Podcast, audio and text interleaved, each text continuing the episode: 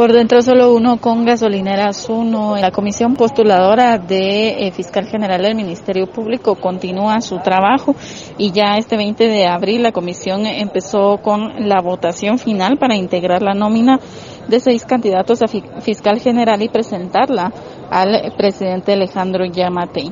Hasta el momento son seis candidatos los que quedaron fuera de los elegibles, ya que no obtuvieron más de 60 puntos. Esto en la votación que se hizo en esta semana.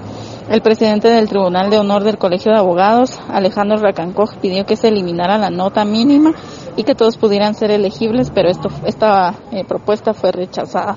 Y dentro de este proceso también de votación, Consuelo Porras, que es la actual fiscal general del Ministerio Público, quedó fuera de este listado final de candidatos, ya que obtuvo siete votos en contra.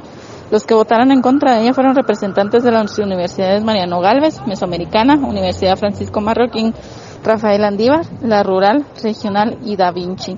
Eh, votaron a favor de ella los representantes de la Universidad del Istmo, Occidente, San Pablo, UPANA, el la Universidad de San Carlos, el Colegio de Abogados y el Tribunal de Honor, además de la presidenta de la Corte Suprema de Justicia.